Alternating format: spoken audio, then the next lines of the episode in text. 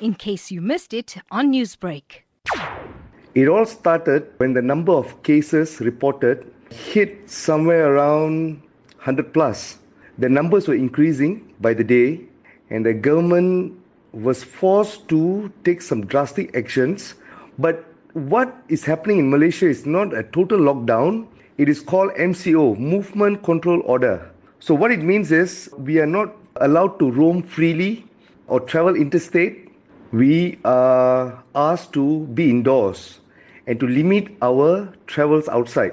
That means going to the market, getting your essentials, or going to the clinic. Uh, nothing more than that. Otherwise, you're supposed to be at home. No one is supposed to be in a car. No car is supposed to be occupied more than one person at any time, right? Unless you have a valid reason or you have a, a hospital letter or something like that. And Jerry, have you encountered any issues during this lockdown period? Uh, one of the the most difficult part uh, when all this started was panic buying. The Prime Minister announced the lockdown on the 16th, and the lockdown was supposed to commence on the 18th of March, that means two days later. On the 17th, or actually on the 16th at night itself, after the announcement, there was panic buying nationwide. It escalated on the 17th. People were rushing to get their essentials, uh, stores were running short of items it was just bad, right?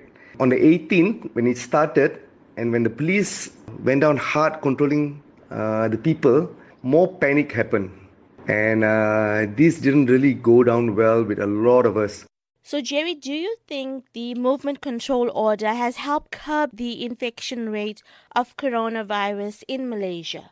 Yes, definitely. We have seen the numbers go down and are people adhering to the order? Uh, most of us are adhering to the to the order, but there are some rascals here and there uh, who flout the order, who get warned by the cops, but not on a large scale, I would say. But most of us, yeah, most of us are staying indoors and following orders. And how have you dealt with this lockdown personally? So, what I've been doing for the past few days is that I've been sharpening my cooking skills time to catch up on my reading. I used to be a gym freak, and uh, ever since this happened, I, I've got to find ways of uh, keeping fit and sweating it out uh, within the confines of my apartment. To be honest, emotionally it's very draining. We can't function normally. We do con calls, phone calls, emails, but still it's not sufficient. And Jerry, how has being confined to your apartment affected you in this time? Well, it, it is difficult. And most of my work is in Borneo. That's where the oil fields are.